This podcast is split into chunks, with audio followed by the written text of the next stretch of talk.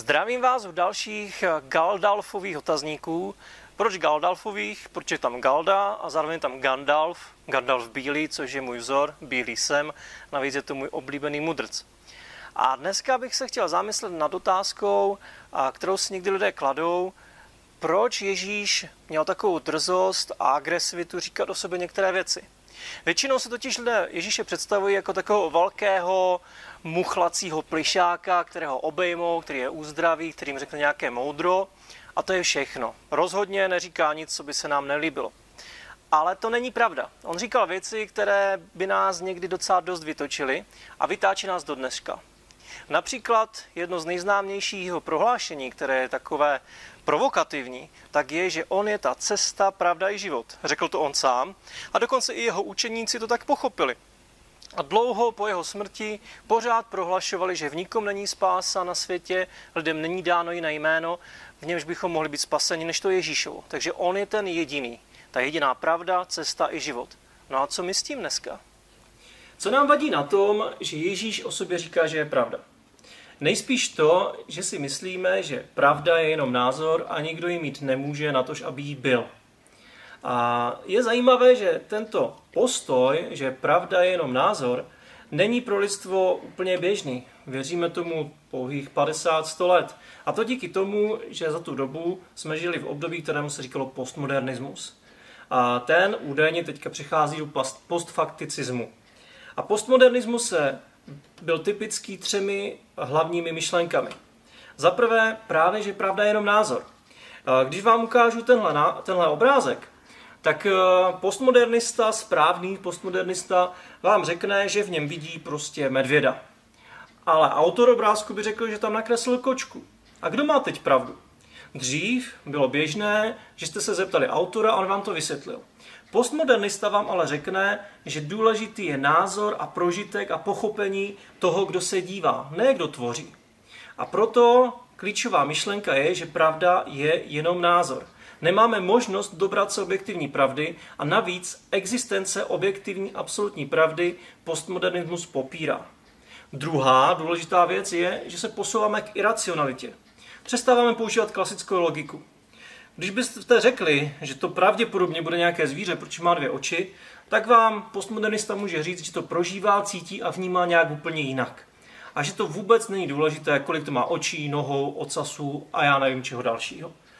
Přichází posun k iracionalitě. Zbavujeme se základních logických prvků, toho, že jedna plus jedna jsou dvě, a říkáme, no ale záleží, co ty v tom vidíš. Tvůj názor je pravdivý a názor tvého oponenta taky. Takže posun k iracionalitě. A poslední třetí myšlenka, odmítání velkých příběhů a zaměření na prožitek. Jinými slovy, věříme tomu, že neexistuje velký příběh, který by dával smysl celému světu, smysl našemu životu. A křesťanství, buddhismus, hinduismus, velká náboženství ztrácí význam a důležité je, co ty si z toho osobně poskládáš za víru, jak ty to prožíváš, co ty si myslíš. Což je velmi paradoxní, protože takové prohlášení, že neexistuje velký příběh, je samo o sobě velkým příběhem. Tvrdit, že neexistuje objektivní pravda, je vlastně tvrzení objektivní pravdy, že objektivní pravda neexistuje. Už se do toho zamotáváme, ale aspoň vidíte, že postmodernismus není úplně jednoduchý myšlenkový směr. A postmodernismus a postfakticismus, který teďka nastupuje, nás zavřel do skleníku, kde jsme přesvědčení, že objektivní pravda neexistuje, nebo dokonce, že už ji nemá smysl ani hledat. S postmoderním vnímáním pravdy mám dva problémy. První problém je problém nárazu do zdi reality. A je krásné přemýšlet nad tím, že každý má svoji pravdu a každého vnímání je důležité a klíčové, ale v okamžiku, kdy jdete do obchodu, koupíte si třeba v novém fast foodu nějakou výbornou ňamku za 90 korun, dáte paní prodavačce dvě stovky, kolik čekáte zpátky? No, 110 korun. Ale paní prodavačka vám vrátí 10 korun. A řekne, já to tak prožívám, pro mě ty počty jsou takové. Asi byste neměli úplně radost. Stejně tak byste neměli radost, když byste přišli za svým doktorem, řekli mu své těžkosti a problémy, které jsou prostě třeba veliké, a doktor by se na vás podíval a řekl by, nebyl bych tak úzkoprsý, abych hledal jenom jednu odpověď. Co kdybychom si vybrali z více variant? A možná je to chřipka. A nebo, že by to byly nějaké problémy se srdcem, A teď mě napadá, máme výbornou, výbornou onkologickou kliniku. Co kdybychom zkusili ji? A možná nejdůležitější je, co vy si o tom myslíte. Jak byste se sami léčili? Pravděpodobně, pravděpodobně byste od takového doktora okamžitě utekli. Náraz do zdi reality mnoho teorií velmi rychle rozmetá. A druhý náraz je ještě mnohem těžší a větší, a to je náraz do věčnosti. Musíme se na věci dívat i z pohledu toho, co je po smrti. Čemu věříme, že je po smrti, proč je tady náš život a jaké hodnoty, které teď žijeme, vytrvají i po něm, pokud tomu věříme. A pro mě to je velmi zásadní otázka. Co z toho, co teď mám, co dělám, čím žiju, je skutečně reálné, objektivní a vydrží to věčnost. Věřím tomu, že takové věci jsou. Uvědomil jsem si to jednoho dne, když jsem, když jsem pracoval v domově důchodců a jedna paní, milá, ale už velmi stará a se začínajícím Alzheimerem, mě poprosila, abych eh, jí něco našel v jejím šuplíku v nočním stolku. Otevřel jsem ten šuplík a najednou jsem uviděl, že v tom šuplíku je jenom pár věcí, co jí zbylo z celého života. Pár fotografií, pár drobných a možná nějaký hřeben, nějaká tuška. A to bylo všechno, co jí zbylo z jejich 80-90 let na této zemi. A já si uvědomil, že potřebuji hledat věci, které vydrží nejenom do konce mého života, ale dokonce i po něm. A pokud existují objektivní a trvalé věčné hodnoty, které mám hledat, tak stojí za to se na ně upřít a začít je hledat. Pokud tady připustíme, že existuje objektivní pravda, kterou lze nalézt a která má vliv na praktický život a zároveň i na naši věčnost, tak eh, co teda s Ježíšem, když on o sobě říkal, že on je ta pravda? Přitom si myslíme, že je jenom plišák, kterého mají všichni rádi. Moc se mi líbí, co napsal C.S. Lewis, autor letopisu Narnie a zároveň profesor Cambridgeské univerzity a bývalý agnostik. On kdysi prohlásil, pokouším se předejít pomatenému prohlášení, které o Ježíši lidé někdy dělají. Prohlášení, kdy říkají, jsem ochoten Ježíše přijmout jako velkého mravního učitele, ale nepřijímám jeho nárok na to, že by byl Bohem. To je jedna z věcí, které ale říkat nesmíme.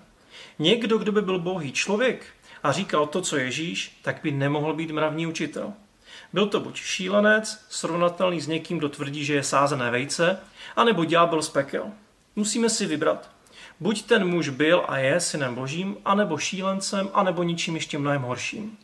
Potom Luis dodává, můžete ho umlčet jako blázna, můžete ho poplivat a zabít jako démona, anebo mu můžete padnout k nohám a nazývat ho pánem a bohem. Ale neohánějte se nesmysly o tom, že byl jen velkým mravním učitelem. Tuto možnost nám nenechal otevřenou a neměl to ani v úmyslu. Je to tak, pokud se postavíme čelem k Ježíši jeho životu, co o něm víme, co něm bylo napsáno a co o něm říkají jeho následníci do dnešních dob, tak opravdu nemůžeme přijít k ničemu jinému, než že buď toto byl šílenec, ale šílenec, který si o sebe myslí, že je vajíčko, ne nic menšího, nic většího, protože v té době, když někdo říkal, že je Bůh, tak šlo o jeho vlastní život a pravděpodobně ho ukamenovali. A nebo by byl opravdu zlým člověkem.